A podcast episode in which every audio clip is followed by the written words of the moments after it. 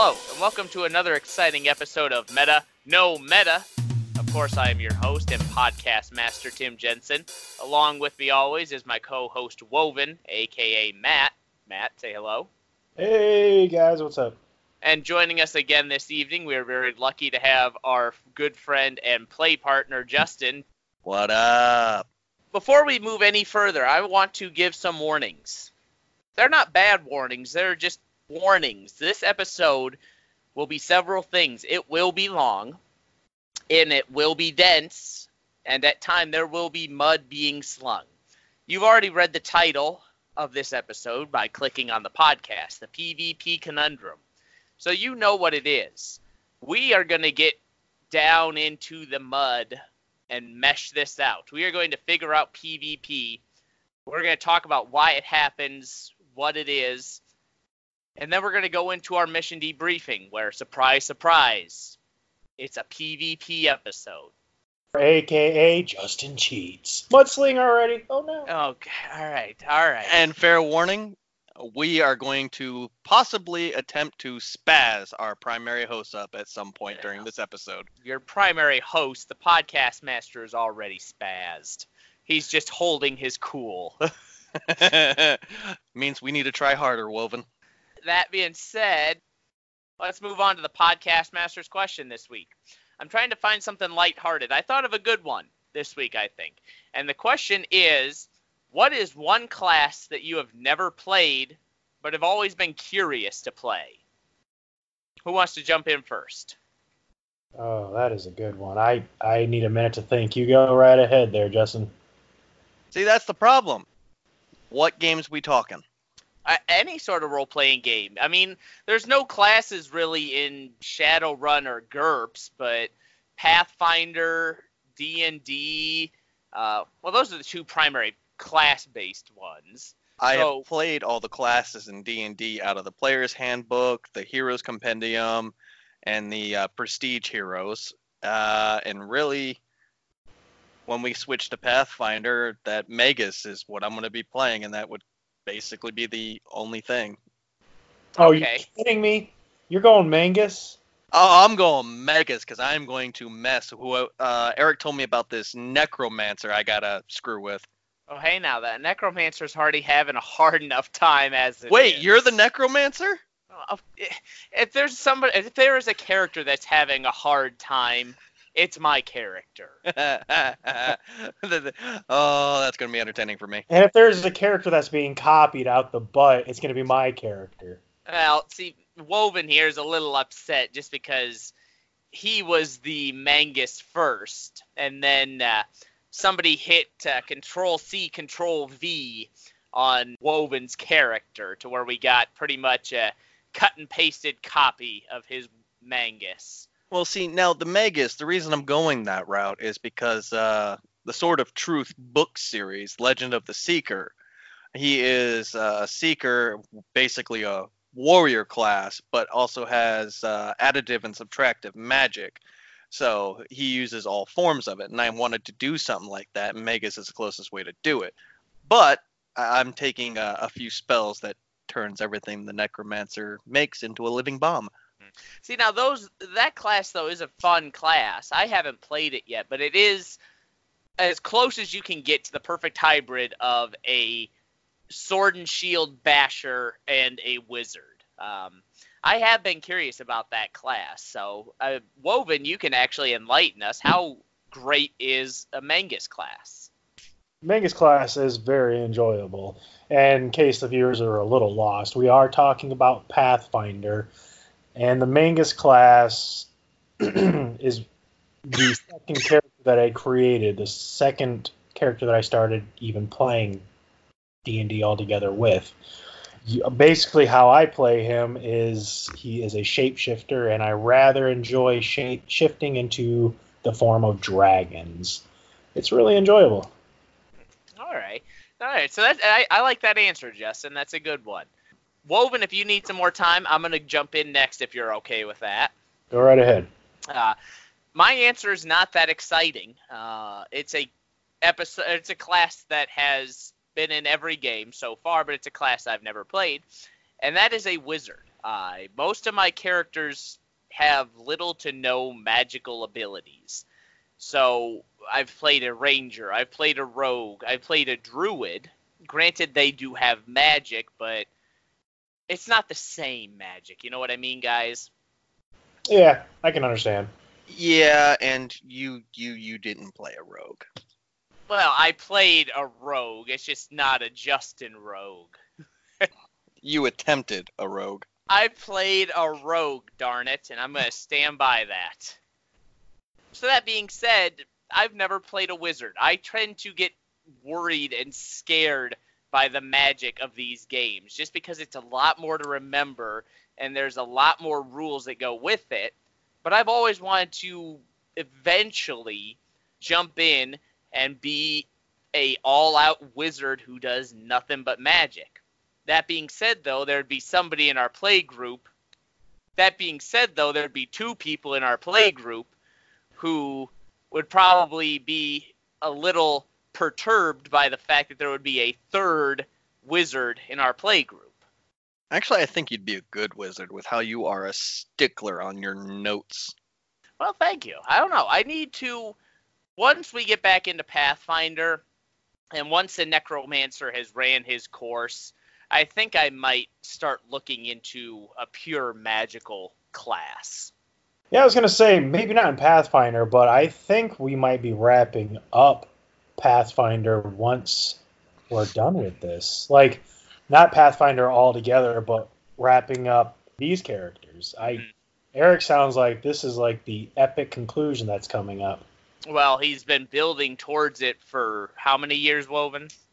Uh, well, with me, at least eight years, uh, maybe longer for before I even came in.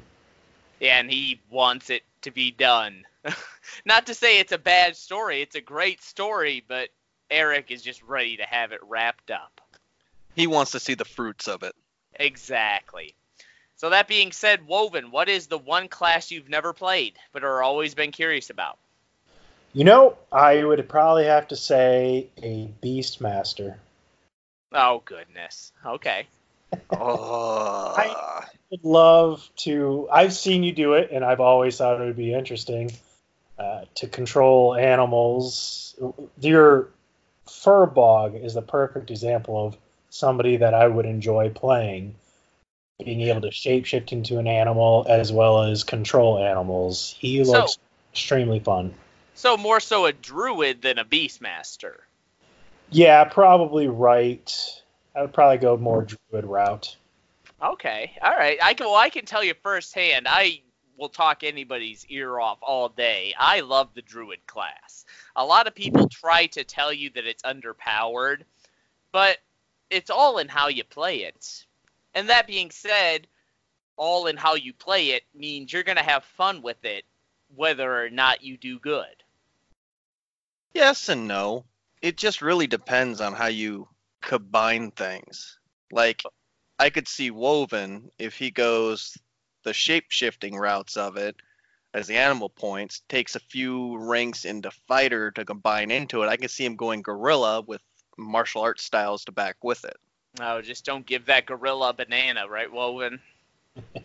What are you talking about? Oh, and everybody who's listening is gonna have no clue what we're laughing at, but we know. They'll See- find out eventually. Honestly, I would like to see you, Tim, play a caster, uh, Wizard Lines, and Woven. For some reason, I can't get the idea of seeing you play a barbarian. I would try that for sure. Well, he did have the uh, one barbarian in your campaign, Justin. Wasn't he a barbarian? Oh, the Krogan. That's yeah. right. Yeah. He was more a warrior brawler. Well, that's true. That's true. Now, true barbarian, when he if he was to rage and fully lose control, I could see him the way he is with his story, his character build, and how he truly sticks to his character. That would be entertaining. See, but at that point, we'd have to start worrying about the condition of Eric's table. Eric takes pride in his table, and when that barbarian starts getting aggravated and angry, I can see that table starting to flip and get pounded on. No, see, I could see him in the middle of something. If he starts raging and somebody had just irritated him right before, I could see him grabbing you and playing catch.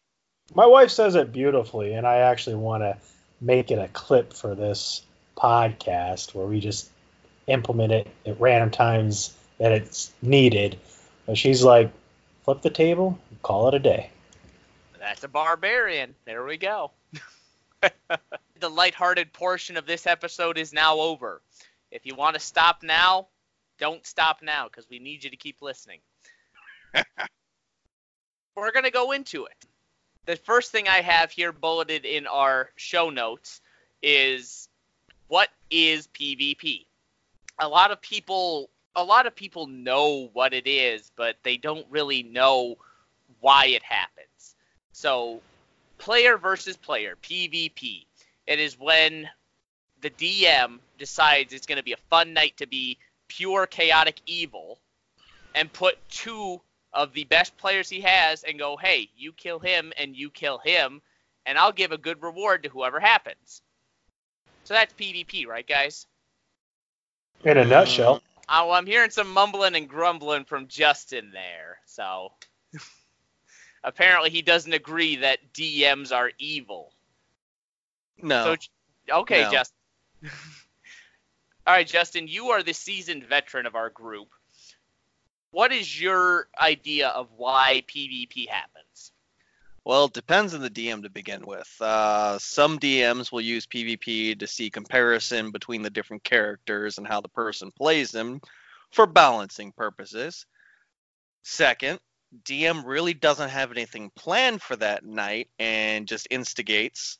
Third is just to generate pure chaos because sometimes you grow together and you find out who works well with who, and it brings the group together during PvP and chaos. Okay, so let me see if I got this right. Number one is to help improve the characters, figure out who's underpowered.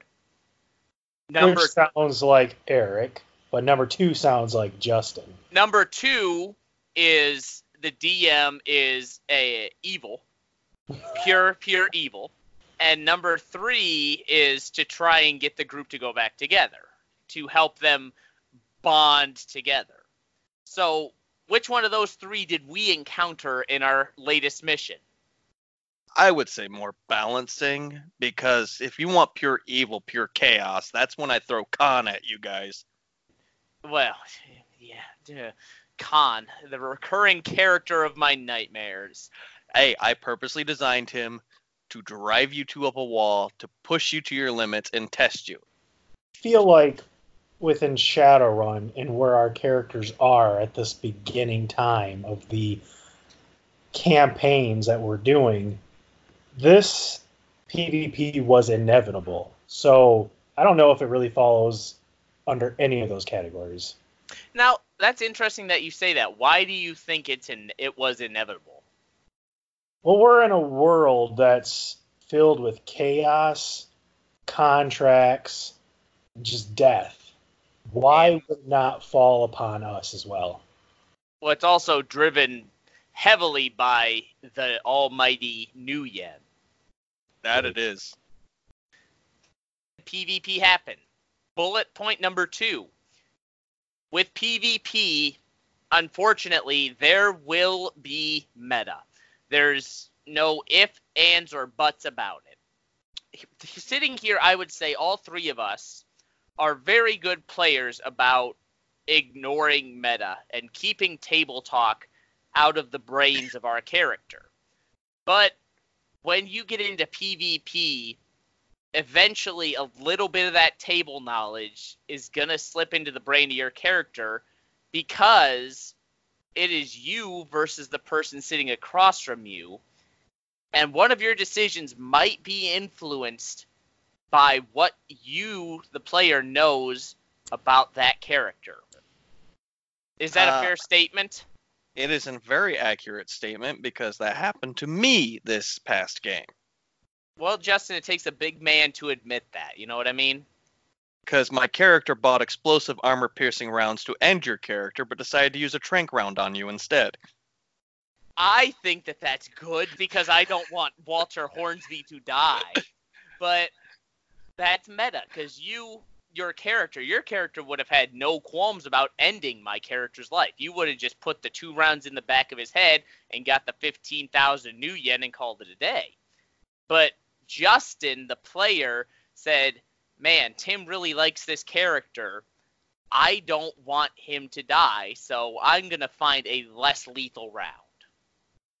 Yeah, because I originally bought the less lethal rounds for Woven and the armor pierce explosive armor piercing for you because I would negate nine armor out the gate and guarantee your death. Mhm, mhm. So, and that's that's the meta that slips in, unfortunately, when you play PvP. Anything you want to add in on that, Woven? Yeah, we talk a lot about meta. I think we should maybe name this show something about meta. Wait, I got it. How about like because we talk about meta, and we also want to talk about how there should be no meta. So how about we name it meta no meta? Great idea. All to right. meta or no meta? That is the question. Okay, we're here to solve that lifelong question. Uh, the only thing I would probably add to that is you are going to get to know more about Justin's character as you listen, and you would realize, yes, there was no way he would have allowed Walter Hornsby. Hogsworth to be, Hornsby. yeah, uh huh, Uh huh. to live. There's none of our characters would have added too much of an eye, but these are instances of times where meta may just be okay. This is a group of friends sitting around a table having a good time, and you recognize, hey, uh, I'm about to ruin this game for my buddy here. And Well- this could be an experience for all of us. And Let me jump up, in here Okay. real quick before you hit your point. Just quick bit on this character, driven by money, sticks to his contracts, finishes his contracts to the letter, and despises Tim's character. Every time he speaks, my character gets those goosebumps of I want to kill him, I want to kill him, I want to kill him, I want to kill him. See, and that's exactly where I was going to go with this, Justin. It is we all I don't care who you are and how long you've been playing. With how much time you invest in your characters, you can't help but I don't want to say fall in love with them, but I can't find the proper word for it right now. You have invested so much time and emotion into becoming your characters every time you play that the thought of one of your characters dying is it's not quite traumatic, but it is a very hard pill to swallow. And when you get into PvP, that idea of somebody dying becomes a real threat. And I think everybody at the table, at least if you're playing with a group of friends, everybody at that table is somehow able to take a step back and say, hey, whoa, nobody needs to die. We need to find a way to where we can play this as our characters would, but still keep everybody alive. You know what I mean? There's also where you need to make it seem as realistic as possible. You don't need to overly worry about your buddy's game experience and hinder your own experience and how you're trying to build your character. But do need to not also try to bull rush the game to where you're getting all the glory and you're killing them all because doggone it, you're the best. Hold on a second, guys. Woven would have taken the shot. Okay. All right, moving on. Just taking some notes for this Sunday's game. I wish you wouldn't have said that out loud. Now I have to take a shot. Whoa, I put it in there. As You can't meta. Now the next time you see me, you're going to have to try and kill me. There we go.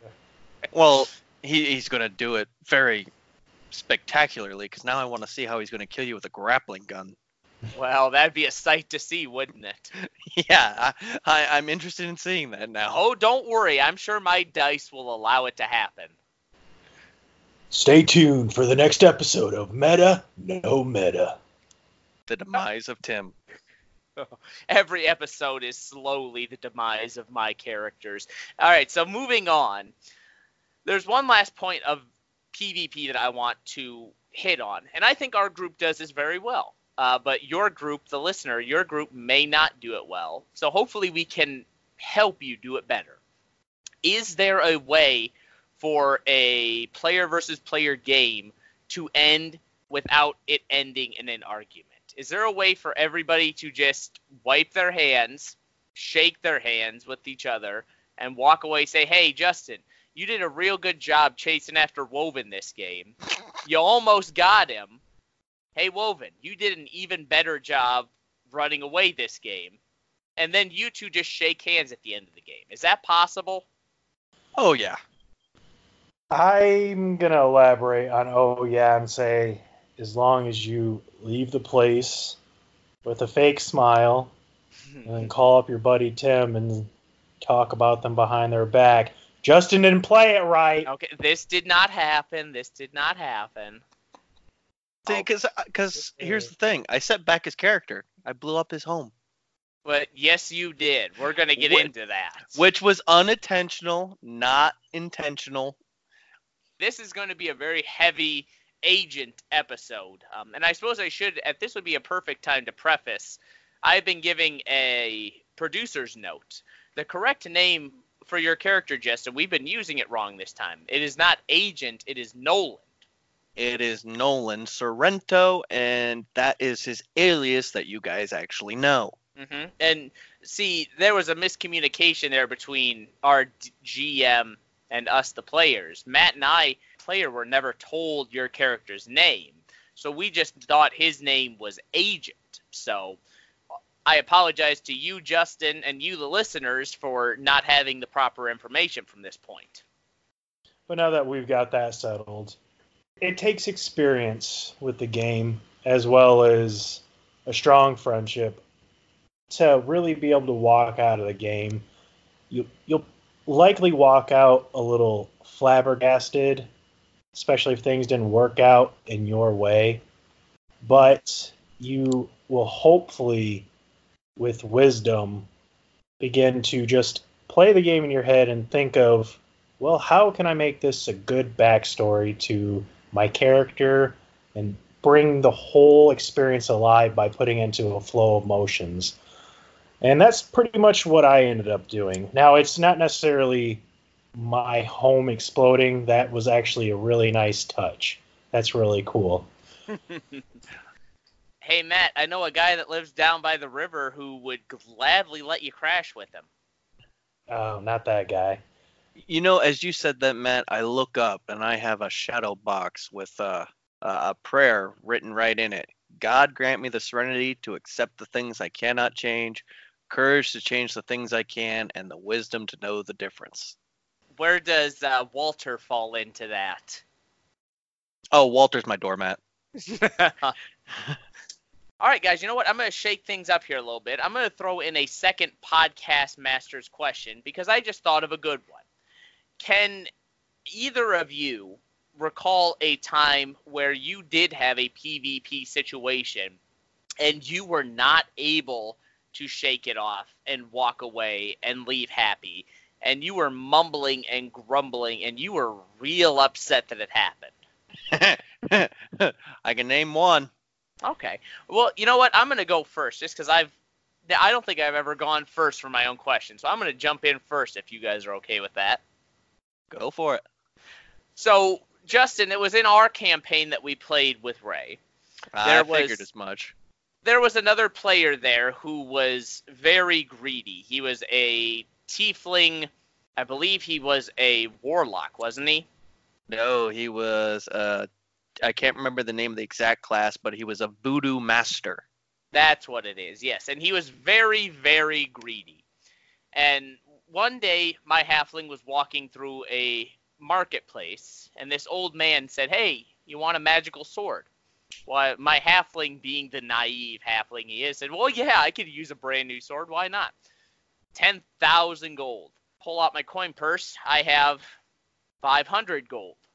The tiefling walks up behind me, says, Well, I'll give you the 10,000 gold and this is where the meta happens and the PvP happens. I didn't hear it. I don't think the DM heard it, but apparently the player said under his breath, I'll give you the 10,000 gold at an interest rate of a 1,000 gold from the day I was born. This tiefling was almost a 100 years old. I was lent $10,000 with $100,000 interest stacked on it from the get go. So I didn't hear that part. So I go, yeah, sure, I'll pay you back. I get the 10,000 gold. I buy the sword. At the end of the session, he goes, hey, you do know you're now my slave. I go, well, why is that? I'm going to pay you back. It's only 10,000 gold. Two missions and we'll be done. He goes, oh, no, I said 10,000 plus a 1,000 for every day I've been alive. And I go, the expletive, expletive you did. Oh, no, it happened. It happened. Ask Ray. And then Ray goes, well, Ray, being the guy he is who wanted to make every player, he didn't want to make every player happy, but he just hated conflict. He said, Yeah, I guess I heard it too, so there you go. I mean, that's not PvP of him fighting me to the death, but it was PvP that crippled and destroyed that character. Ouch. Yeah, and then on a side note with that, I was uh he was the loan shark, I was the enforcer thug. Mhm. And it's just it it just luckily that game well luckily and unfortunately that game didn't last too much longer, but it's just it's things like that that I think are unnecessary in role playing games. We don't need to do that to each other. We're all there to have a good time. Why intentionally try to trip up somebody and make them have a bad time? You know what I mean? I agree, and that kind of PvP doesn't really need to be there. The downside is that was an evil campaign. It was. It was. I should have expected something like that, but I guess I just I was a little too green behind the ears for that. You know what I mean? Yeah, Okay. you didn't see that coming. You said that was an evil campaign. Yes, everybody's alignment had to be chaotic evil or lawful evil. Then you're asking for. it. I don't think there's there's really no argument to have to against PvP when you're choosing to do the evil alignment. Well, okay, maybe it wasn't the best example. See. yeah, I I was like, ouch, yeah, I agree with you. And then you said oh, evil alignment. I'm like, what else are you guys doing if not trying to screw each other over as evil? I guess really, without having played longer and without ever of playing an evil alignment myself, I don't think that alignment should be played with a group that you plan on. It should be a one shot or a two shot kind of thing where you guys can just go at it and annoy the crud out of each other, but really just as fun memories. But Just not as a campaign that you expect to last for months upon months upon months. Because it won't end well, is what you're getting at. It won't. It will Well- not end. Well. Dave plays more the all for himself evil alignment, but the reason we did the evil campaign is so we could go like some of how the video games are where you can go in, kill off the town, take control of it and have our own little base of operations type thing. And that's why we had to do the evil campaign, but Dave's character took it seven steps beyond that. Unfortunately. I mean, like, well, like Woven said now, it's not the best example of PvP, but it, it still, I'm to stand by it. It still is PvP. Because it was him versus me in a battle of wits where he was a seasoned veteran of playing. He's been playing for, I have no idea how long. And this was my very first campaign. So I, my, I, the player, did not know any better. Yeah, you were green. You didn't expect that. Okay, so does anybody else have a horror story they'd like to share of PvP? when you all caught Khan, and I didn't know you guys had a reset, and you all caught Khan and about to kill Khan, so he's suicide bested. That's not PvP. That was the game correcting itself. No, because it was all the players chasing my butt over, trying to catch me. Two of you guys literally were trying to kill me. The moment I took damage, and I'm like, well, Khan's dead. Fine. Suicide vest. That was good. That was enjoyable. there are a few times, everybody, when PvP is acceptable. Necessary. If there is a player named Khan in your game, by all means, just just kill him. Yep, and it, that is spelled. Con is spelled W A L T E R. Oh, oh, I think you're spelling that wrong. You're missing a few letters. No, the current con is spelled W A L T E R. Oh, this backfired. Okay, moving on. So he's not good with timing his jokes or picking up the jokes. oh goodness, a little little over the head there. Uh, Woven, any stories you'd like to share?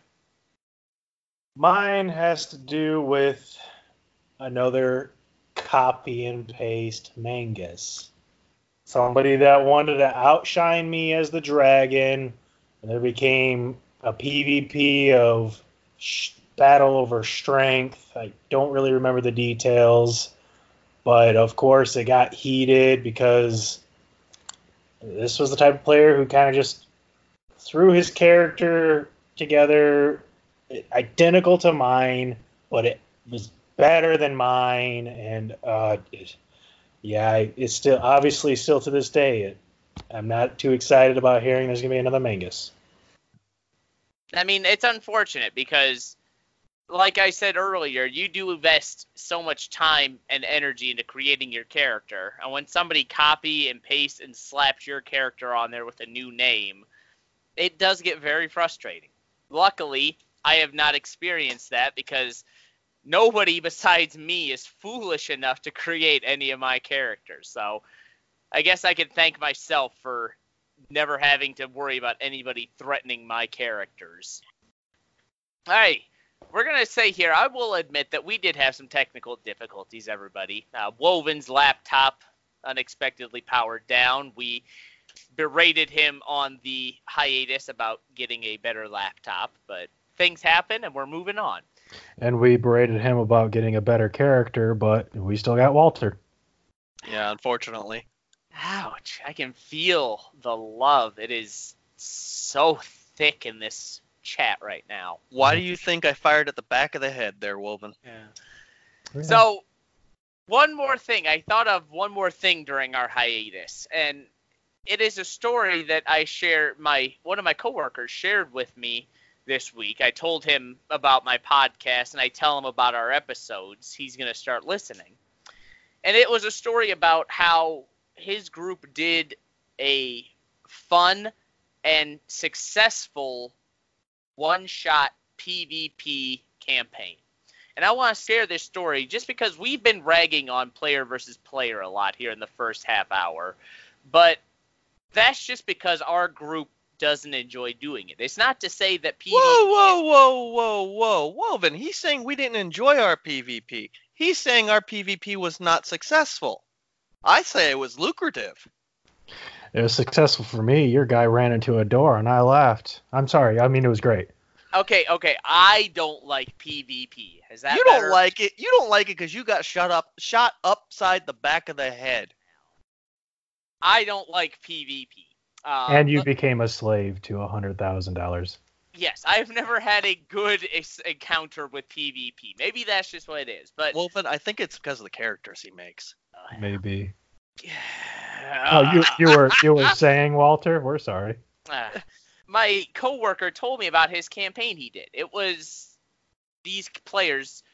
They've been playing for about a year, year and a half, and this session was coming to an end, and it was time to end those characters. So they decided what better way to send all of these characters that they had fallen in love with and spent so much time and investing in than to have a free for all they just threw down and decided, hey, let's see who the last player character standing could be. So they decided they teamed up with each other. They decided who to take out first. One got pushed off a cliff. One got pushed down the stairs, and then the other just got stabbed through the back. Were they And- playing Clue? No, no, they were playing 5th edition. Because there was no parlor and no greenhouse. Off the cliff. Sorry, I got to take some notes here. I'm getting some good ideas for Walter. Okay, all right, yeah, push off the cliff, stab in the back. All right. But eh, my friend Andrew, he said that honestly, it was one of the most fun games he's played in a while. And I think he said that part of it was because they all knew and realized that it was the end and these characters were going away, so what better send off to give them? Another reason he's so happy and has fond memories about it is because he was the last player standing. Yes, you were talking to only one part of that group. That is true. Now, granted, this was, you'd mentioned they were a year and a half veterans as a group. So maybe he was speaking for all of them, but there's also that chance that, that there was that one bitter player that was like, nope, nope, I didn't have off that cliff. They cheated. Yeah, that player that got pushed off the cliff, I bet was the sour one because they probably didn't get a chance to participate in the PvP. Well, see, and that's what I was kind of wondering when he told me that story because he said it all started with the character unintentionally, intentionally being pushed off the cliff. Oh, you know that's intentional. And then, unfortunately, that player then has to sit there the rest of the night and watch everybody else have fun. You know what I mean? Yeah. And this is where it comes into I don't like PvP. You, hey, you know what, Woven? He's the character that got pushed off the cliff. Just compare that to our last game. I can see why he doesn't like PvP. It's just PvP unintentionally removes players from the game. And that upsets me because I get one day a week to come out, have fun with Woven and Justin, and Eric and Sam, and Brian when he gets to be there. And if something were to happen to my character to where I couldn't go to our Sunday games anymore, I would be upset about it. Yeah, there's possibly a time for it, but then again, without speaking to the rest of that group, especially the one that fell off the cliff. no It a very one-sided story. I will Yes. admit that, but I wanted to try and shed some positive light on PvP that I instantly turned off and went back to my hatred of PvP. Here's the positive for you. If you win, great. If you don't, yep, hate it. Well, if you don't win, there's always the blank character sheets in the corner, right? There's Yep. that story going around. I'm sure everybody at this point has heard that story I saw off of Facebook. A young kid is playing D&D. His character dies. He erases the name, writes the same name and junior under it and says, "I'm here to avenge my father's death." I'm sorry, I got to make reference.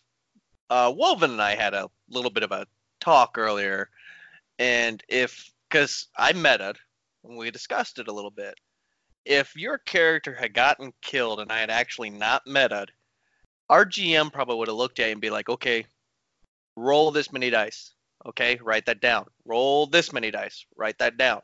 Roll this many dice. Write that down. And then you'd have a realization and look at Eric and be like, Am I rolling stats for a new character?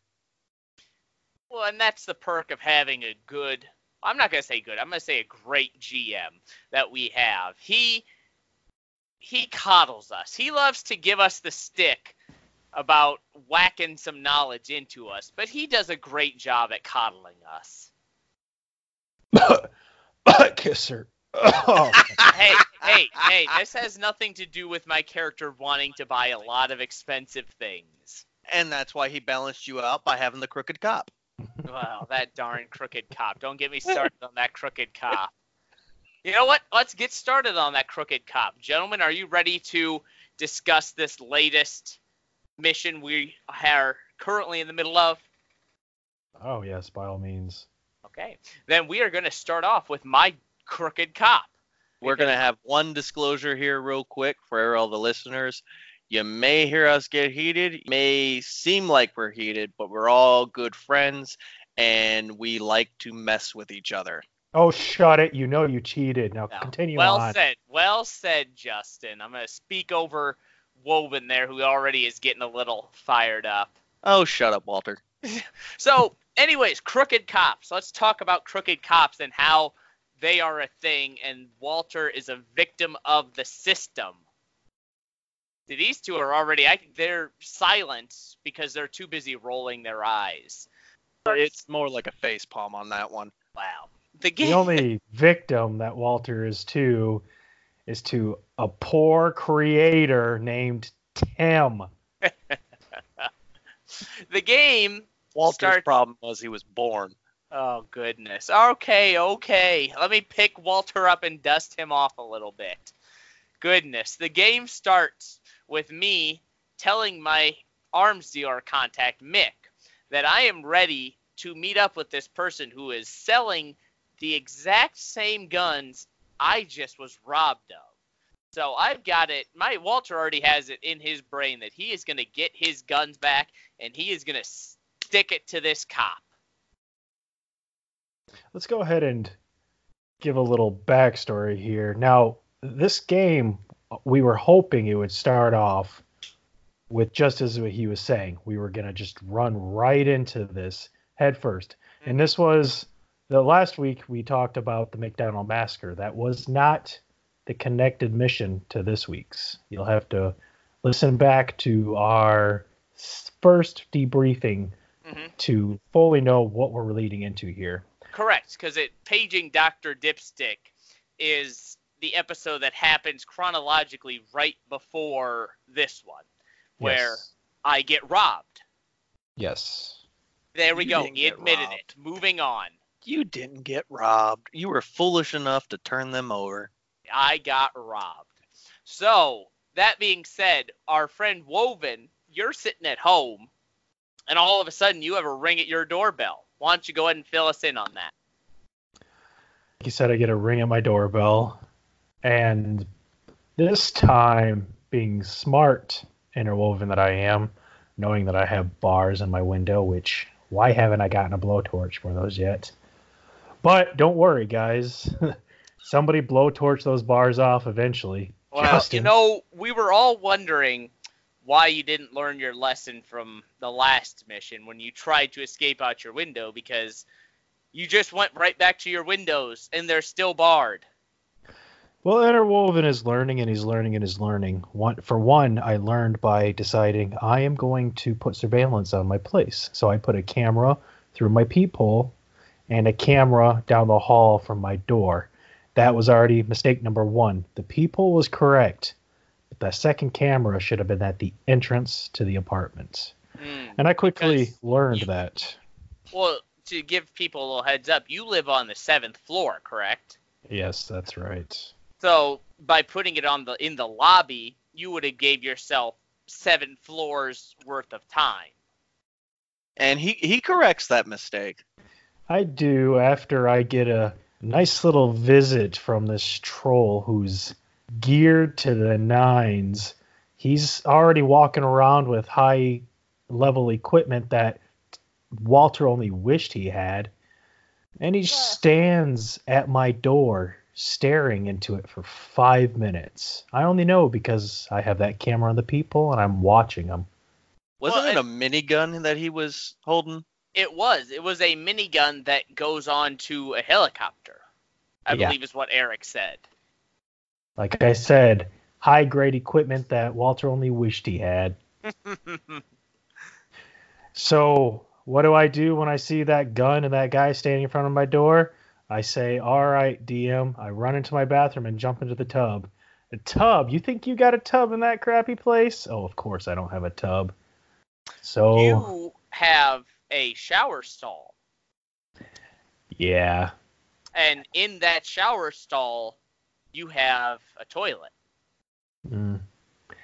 Yeah, I think I made a little joke about, All right, put me in that toilet, but that didn't work out either.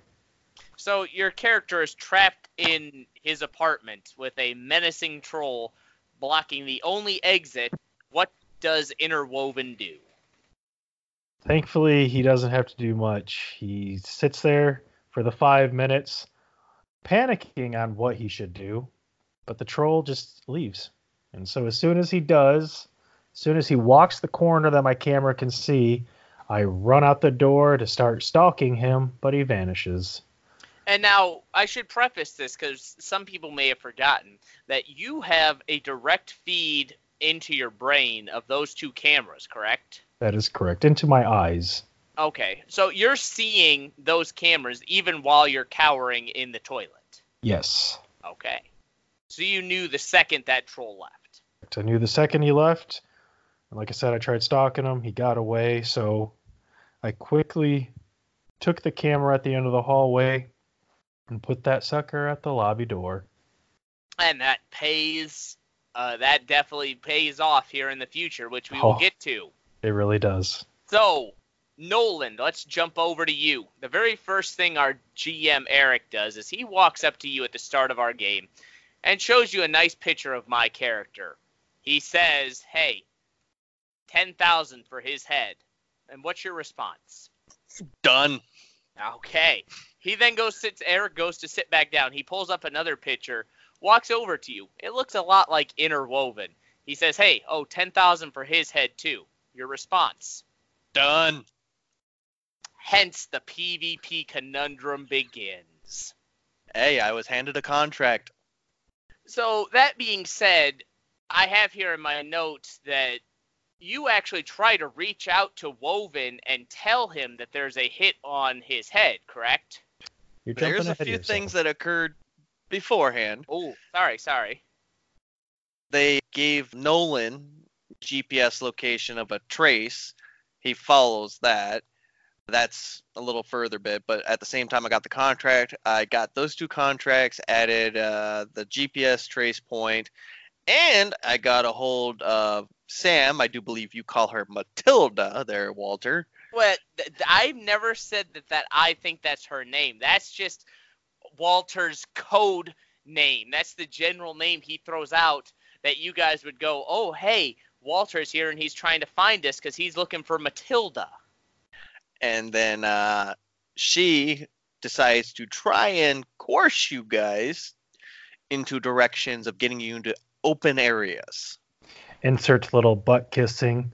Melina is the greatest character that we could ever hope to have, and I look forward to her being a part of this podcast. and with that political advertisement over, we can keep moving. Uh, so you contact Melina first. And then And- afterwards, I contact Marcus, which is my arms dealer, which Okay. is I am on very good terms with. Uh, I ask him for blood spatter tranquilizer darts, which is a tranq round that gives the exact look, appearance, and effects of a kill without the kill. And then I ask for explosive armor piercing rounds. First, I have to ask: Is this good terms, as in, you know, Walter and Ahmed good terms? No, this is on terms of how you are with the fixer, but a little better. This is on terms of Walter thinks he's with Ahmed. literally something that should have taken me two or three days to get. He got me in half an hour. Yeah, this is the terms that Walter thinks he is with Ahmed. Nolan and his arms dealer are actually on good terms. As any good hitman should be with his arms dealer. So you've got your equipment, you've got your I don't know, what do you want to call Melina? Your counterpart? Your sidekick? Uh, basically my Johnson for this round. Okay, all right. And then once I have all those in place, and about five minutes out from his place is when I message him and state, "Hey, there's a contract out for your life for ten grand. Give me fifteen, and I'll protect you." hmm So then, of course, I'm gonna actually. We're gonna have to backlog here a little bit. I don't remember that happening before you show up at my place.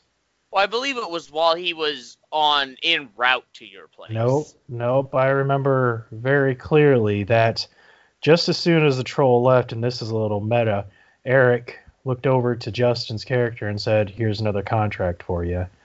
And then not too long after that troll was gone and I placed the camera to the lobby, I see Agent walking up to my door. This was before he sent me a message. No, I sent the message before I No, entered because I. I I knew right away this guy shouldn't be here. I don't know why he's here. I said to myself, and I said to myself, meta no meta. I was thinking, all right, I know I've been working with Agent or with Nolan, but he doesn't know where I live or who I am. So why is he at my place? So I know for a fact that you showed up before messaging me, and then when you showed up and I ran off, you decided to text me saying there's a hit on you. I'll g- give me 15 and I'll protect you. No, I remember what it is. Is Eric didn't allow it to be sent because my jammer was on. That's what it is. Gotcha. Because he sent the it, but yep, you sent it, but you had your, well, as Woven likes to call it, your black hole on. Yes. And then as soon as you turned it off, the message came through. Bloop bloop. Fifteen thousand will make me loyal to you. And interwoven, you have the perfect response of taking a bounty out on Nolan's head. That's right. I tell him if it if I gotta pay to make you loyal, then you're never loyal. But I'll be happy to take care of you, and I send him a little picture of me putting a bounty on his head. But see, I am loyal. I am extremely loyal to the nuyen. the almighty nuyen. So then, Woven, you know what? I'm starting to read through our notes here, and Melina, aka Sam, she's making out like a bandit right now because N- Nolan has successfully hired her to hunt down Woven. Ah, now- here's the catch 22 on that. I asked her to assist me, she would receive half if what she does assists in the final collection. And she didn't. And then, well, now also, though, Woven, you then contact her to help you hunt down Nolan. Oh yeah, I offer her twenty. 20,000 or 20 nuyen? Twenty thousand. Okay. Well, you know, there you got somebody in the group who would work for 20, but you didn't I contact called- him. I called Walter later. Yeah, oh yeah, a little too late if you ask me. he didn't even think to warn you either. Um, I don't think he knew, did you? And I had no idea about the contract on your head. I just Yeah.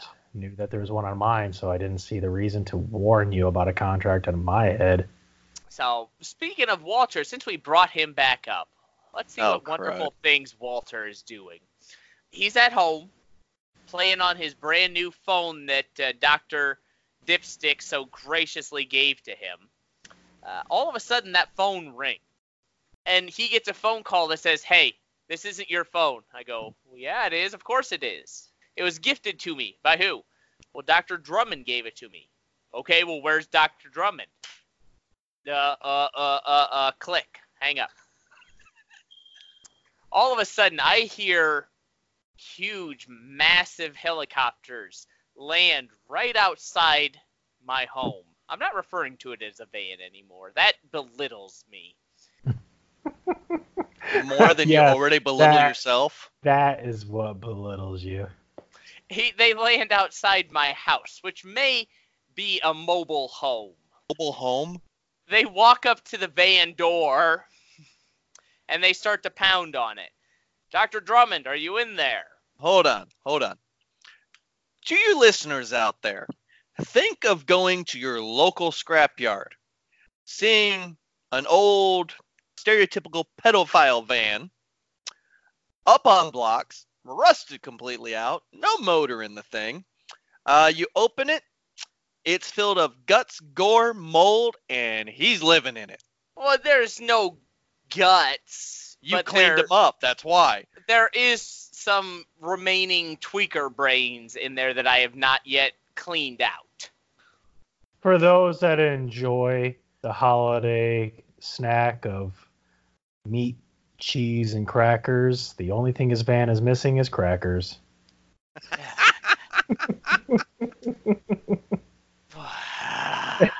I'm sorry, Walter's the crackers. They got it all. Oh goodness. So, anyways, They pound on the side of my van. Dr. Drummond, are you in there? Yes, I'm here. I'm okay. Basically, that microdeck sends a SWAT team to my cell phone location, and they're looking to extract Dr. Drummond because he's been MIA from work for several days now. They just hired him back, and he hasn't shown up yet. Hmm, I wonder why that is, Nolan. Hey, I got permission from Celine and a contract on her. Win-win. Mm-hmm, mm-hmm. It's funny how it the windfalls of your windfalls are my loss because they pull out a Gatling gun and start shooting up my van because they now think that Dr. Drummond has been kidnapped by a nut job that lives in a van.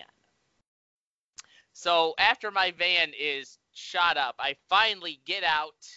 Tell them No, you're missing two key parts. okay, what's that? As they were shooting up the van, you yell out, "Stop, or I'll shoot him!" So oh, that is correct. so That's they correct. stop shooting and launch gas canisters through the windshield. That is Please, correct. please allow me. You guys are still missing a few things. This is one thing, one bad thing about us doing this a few days after our game. We we begin to miss some pieces, but you listeners get to enjoy us recollect it and bring it back to life for you. But actually, when you try to trick them into leaving, all of a sudden you hear this blowtorch, and they start cutting into your door. That is correct. That is And- that's what triggers them. Yeah. and I decide because this is uh, chronologically just before Justin's character Nolan shows up to my door. I'm still hacked into his phone, so I'm hearing this. So I decide that I'm going to try and help out Walter. I get on his phone and I pretend to be some, I don't know, hat tweaker or whatever, saying, "If you come in here, I'm going to blow out this doctor's brains." Oh yeah, I forgot that's what it was. So yeah. yeah, th- that's when they decide to blast open the windows to the van and throw in some tear gas. Yes, and then I am for. It's funny how all of this is conspicuously missing from my notes. Uh, our, our our our okay, our entertainment, Woven and myself's entertainment in this game, literally so far has been seeing how far Walter falls flat on his face. Oh, it's pretty flat every game. So after being gassed out of my van, uh, I end up having to get out, obviously, and I say, "Hey, hey, I'm just a low life scum who found this phone, and I didn't want to give it up." They snatch it out of my hand, look at me, look at the phone. They say, "All right, this is ours now." I then proceed to run after them and try to bribe them. I said, hey, hey, hey, I'll pay for the phone. I'll pay for the phone. It's a good phone. All right, 6,000 nuyen. I go, I'll give you 500. No, you started out with your traditional 50. Oh, that's true. That's true. I did start out incredibly low. And I slowly worked my way up to a thousand nuyen, which almost killed Walter, I'll have you know. Because that's a lot of money. So, anyways, of course, they look at me and laugh at my thousand nuyen offer off of a 6,000 new yen phone. They push me into the mud and take off. Oh jeez. I forgot about the mud. Well, Yeah. they they took off, and because of their taking off, pushed you into the mud because the pilot to the helicopter did not mind putting the back end of their helicopter and pushing you. That's what I said. They pushed me. And then and this isn't this isn't your typical helicopter you're thinking it doesn't have the propeller on the back that would have chopped him in half when they nudged him no this is more like a uh, like a VTOL is what they call them, correct? yeah they- how would you how would you describe that give the viewers like a visual description on what that would look like I'm Think gonna of it that ex- over to Justin. Yeah, think of an extended cargo van with four rotary engines hanging off each side. So it is like a encased propeller type piece and it's rotary style. If you've ever seen the Terminator movies with Skynet planes or if you've ever seen Resident Evil, how it's got the enclosed rotaries, or even when you go and look at the Avengers and the uh, rotary jet size. Or even just a more futuristic resemblance of a military grade helicopter. And you're forgetting another piece. The captain told the guards that were with him at the same time is don't let him on. If he tries to get on, kill him. Well, well, yeah, that that yes, yes, that was left out of my notes as well for some reason. My suit's muddy, guys. My suit is filthy, and I pride myself on my appearance. So I got to get my suit cleaned. And where does Walter Hornsby go to get his suit cleaned? That's right, he goes to the car wash. And he is so cheap, he rushes in as another car is getting washed. Well, he isn't going to pay for it. Well, first Walter finds his way back onto his vehicle, and while he's in his wonderful cheese and meat little van, I don't. We got to think of a name for that. While he's in that, that's when chronologically Nolan showed up. I Mhm. ran off, avoiding his capture, and Nolan decides to place a little gift around my joint. Alrighty, this is where I'll come in. Uh huh. He doesn't answer. I'm banging on the door. And then after a bit, I kick the door in. I then search through the place trying to find receipts or any kind of information on him to see where he might go. And there's absolutely nothing. So- Little did he know, I just went to the roof. So I turn my jammer off. That's when the first message goes through. And then I message saying there's a contract on his head and on. This is when I think I tell you about our special ed buddy, uh, Walter. This is when I tell you tell you there is a contract on Walter's head, and then I'll let you jump in on what you said back. Um, I think it's just me being very distrusting of you, and in in short, telling you to shove it.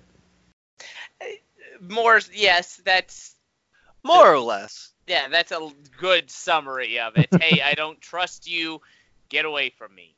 And Yeah. now Nolan can't get angry. He, that motion doesn't exist in him. So Nolan is sitting there just kind of like he's a 19 year old kid. Whoa, whoa, whoa! First of all, Nolan doesn't know the age of this person, what he looks like, and that he's a kid. He could assume he's younger. I have Nolan has degrees in psychology and sociology. So well, the, well I'm- even with degrees, nobody can go without a face to look at. Oh, he's 19. Well, you could assume No. by your stature and your. I'm appearance. saying younger that, than me. yes, maybe. I'll say younger than me There by his go. mannerisms and everything, and I'm only 21. There we go. This is a great meta no meta, you know, kind of get an idea of what each is. Well, exactly because we, the players, we know that Interwoven is 19. Our characters don't know that. We could assume that he is a younger adult, uh, but we don't really have we don't have any way to hone in on his age yet. Right. And then going through his apartment and everything else, and I'm just sitting there and I'm like, you know what? I got you. I got you. I then, in turn, use my demolition skill to rig all the explosives off me for the entire apartment. So when you say I got you, do you mean I got you as in I got you, homie, I'm gonna help you out, or I got you, I'm gonna blow you to smithereens? Both. Okay, Ex- elaborate. Well, Hitman, philosophy, everything else, I'm not the only one with a contract on his head. So I don't want him dead. I want to tranq him. So I got him because if he comes back there, I get my payout from the contract anyway. But if I can talk to him beforehand, I can disable everything while I'm away. Or use this as a way to deter anybody else coming to get him thinking, okay, somebody else is going to try and come kill him. Okay, so you saw this as your win-win. Either you're gonna win by killing him, or you're gonna get your hands on him beforehand, and you could fake it with the explosion. No, that was not my intention with that. That was if anybody else tried to come after him from the original contracting point, because I don't th- know if I'm the only one with this contract. So I'm like, either I'm going to take out and kill the competition, B, I'm going to get him if he decides to come back, or C, I can just basically turn around and make sure it's completely covered on from all ends. Okay, all right. I mean that that was the right call to do. I liked that decision you made. So in the meanwhile, all this is happening. Interwoven, you are on the roof, and you know what? It's finally my turn to interject some table talk here for things we're missing, and embarrass a character of my own. And uh, during this point, you are discussing with Eric about your parents, where they live, and how feasible it would be for you to get to your parents. Oh, yes. Uh, don't worry, I know how to edit too. Needless to say, Interwoven's parents live in Los Angeles, and he has no way to get to them. That's what Eric says, but doggone it, I'm a 19 year old boy and mom needs to do my laundry. Oh, so you're gonna you're gonna be FedExing it to her. That's not a bad idea. I didn't think about that. There you go. Didn't wasn't this last game where I tried to ask Eric, is there a way that I can break something down and tr- teleport it somewhere? Remember, I- I, didn't I have that talk? I believe it was, but I can't remember what you were trying to teleport. I I think I was trying to get a lock of Sam's hair, uh, Melina's hair, because I thought yes, I thought she had a contract out on her as well, and that's when I was informed that she did not. Oh, that's correct. That is correct. We're getting a little ahead of ourselves. Though. Yes, yes, we are. So, Woven, you're sitting on the roof. Who do you contact while you're sitting up on the roof? Someone's gonna have to remind me. You contact Melina and you tell her that you want to meet up at the Stuffer Shack to try and get things figured out. Yep, I asked her to show up into the stuffer shack.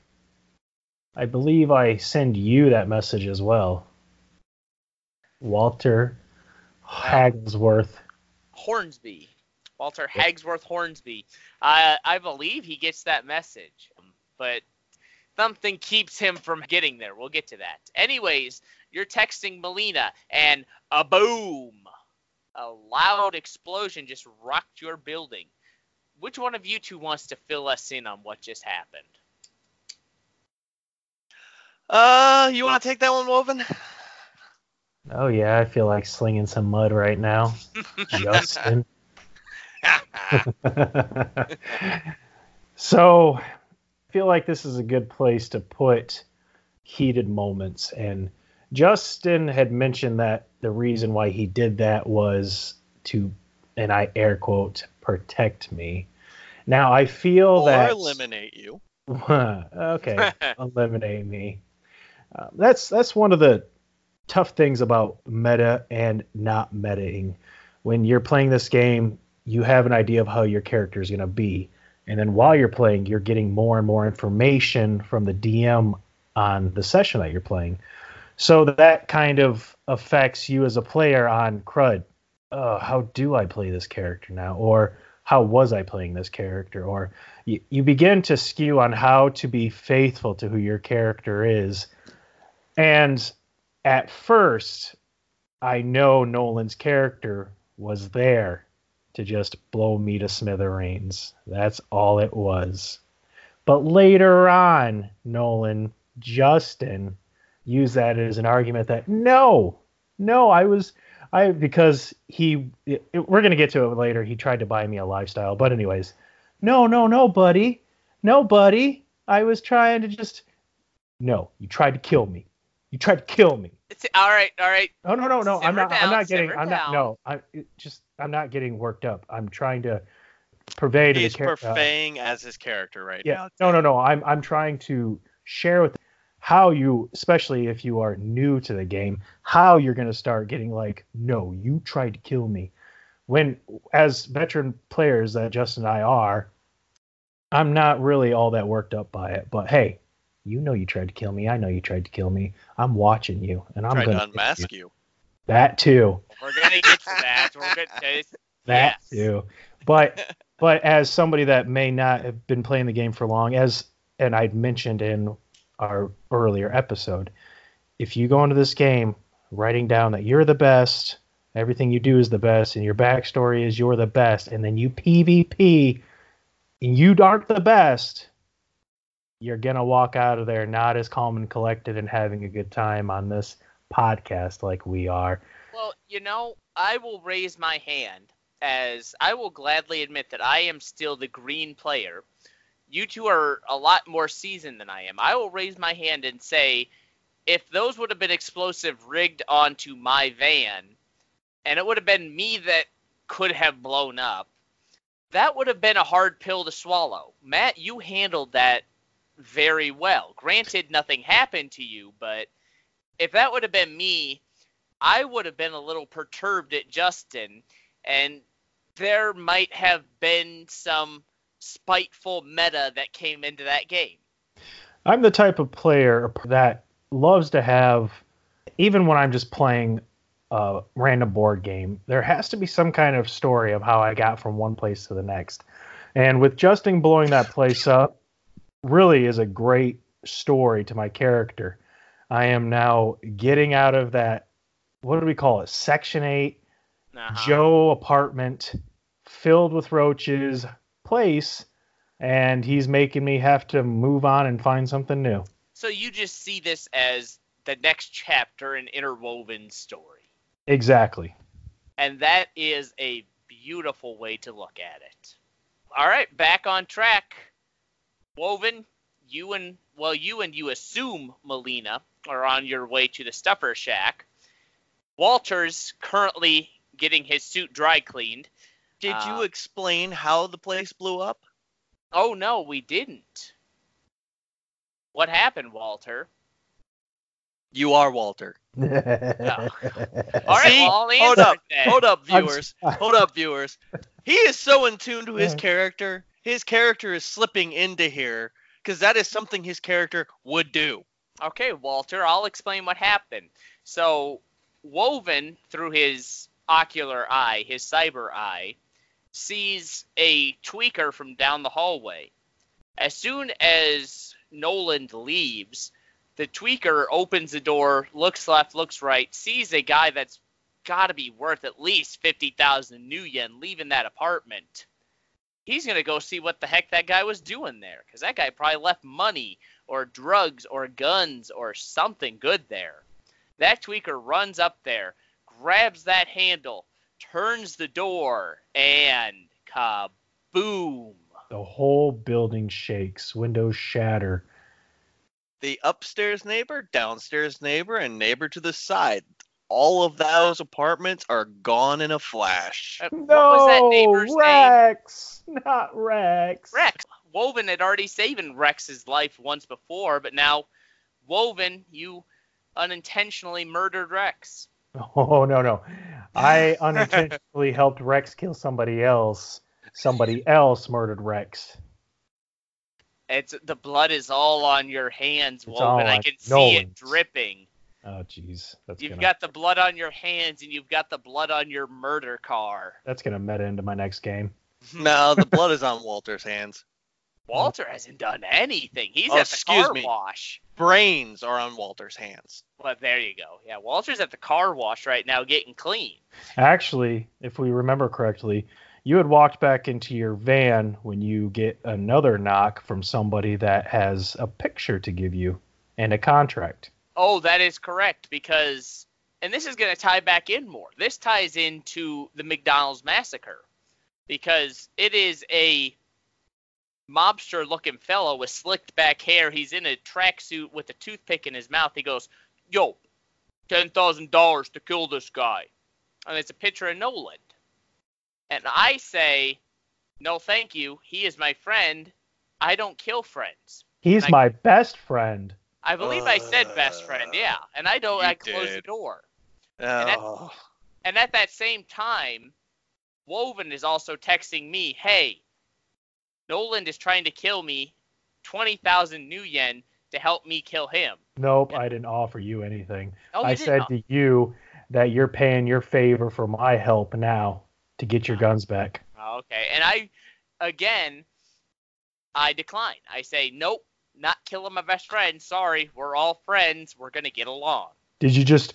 I say he just blew up my place, tried to kill me. Well, did you guys just try to talk it out? Yes, he did try to say that, and I'm sitting there across the table trying not to laugh because at this point, Woven, aka Matt, is giving him a glare that I have never seen come across his face. Well, see, and this is comes back to the playing your character. The screws that are loose in my character's brains, you guys are his best friends. You And why on earth would he try to kill you guys? The the look on Woven's face was that of, did those words just come out of your mouth? Yeah. That happened. So after I reject a lot of money that Tim, the player, should have easily taken, but Walter, the upstanding friend, rejected, I decided to go to the car wash and get myself cleaned off. Well, that was just after they decide to shoot your van down for not taking the contract. That is correct. That- That's they when also, the bullets happened. Well, yes, that's true. I, I want to hear about his washing duty. Please, Walter. I want to hear the detail. Oh, Okay. jeez. So, and this is this was a great time where I wish we could record our table conversations because we had a nice table conversation about this. We stopped playing, and it was Sam who looked at me and said, "Hey, you do realize those car washes they start off with hot cycles. It is hot water." And I look at her and I said, "Do you honestly think this is his first time doing this?" Yes, the first time he probably jumped in a little too soon and he got scalded for it. But he is a seasoned veteran of the free shower and free laundromat now. So he He knows how to avoid the hot wax and the undercarriage wash now. Well, no, hold on. He, he kind of enjoys that undercarriage. Oh, Oh, jeez. jeez. So he knows the perfect time to jump in where they're doing the cold rinse. He jumps in there. If there's another car in there, he squeaks by him while scrubbing himself head to toe. And then he waits for the jets to turn on to dry the car, and voila, a brand new suit and a brand new Walter. Hey, don't forget you did state you were staying in there enough time to be able to get your suit clean, ditch your pants, and oh, wash you're the getting ahead of underwear. yourself. That's the next time. Oh, that is. I forgot Yes. you did that twice that game. Oh, jeez. Well, my suit wouldn't stay clean. Ugh, I forgot. let me let me get this right. You stay in that undercarriage cycle for long enough until you get that blue shine again. Uh-huh, uh-huh, uh-huh. Mm. Right now, I have like taken my glasses off, and it is a double face palm. Well, you know, this goes back to playing your character. I know I'm not going to achieve great, glorious things with Walter, but he's a fun ride, and I'm going to enjoy it as long as I can. Well, Walter is squeaky clean from the top of his head down to his blue undercarriage, so we figured this would be a good time for us to take a quick intermission. Like we stated in the beginning of this episode, it is a long episode, and you're about halfway through. So if you want to keep on going, go right ahead. But if you do need a little break, please feel free to take a break. Come on back when you're ready. We won't be offended. Episode 2, aka part 2 of part 1, will be sitting here waiting for you. So if we see you in a few seconds, that's amazing. If we see you tomorrow, later this week, just remember, Walter is sitting here waiting. He is squeaky clean and he has got an amazing story of hilarious anecdotes to share with you.